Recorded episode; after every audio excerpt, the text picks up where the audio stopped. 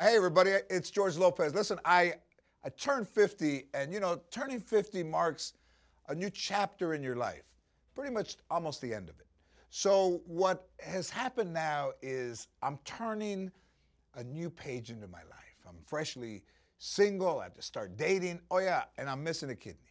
So, I wrote this book, I'm not gonna lie, and other lies you tell when you turn 50. And in the book, you'll see some crazy, bizarre stories. First of all, someone younger dates me. That's unbelievable. Then I have a story about going to a pet psychic. Then I have a story about my 50th birthday party.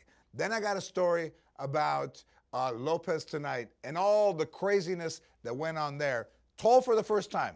So listen, I'm not gonna lie, and other lies when you turn 50 will make you feel better about yourself no matter what age you are. You will enjoy this book. Now, do me a favor go out and buy a book and make an old man very happy.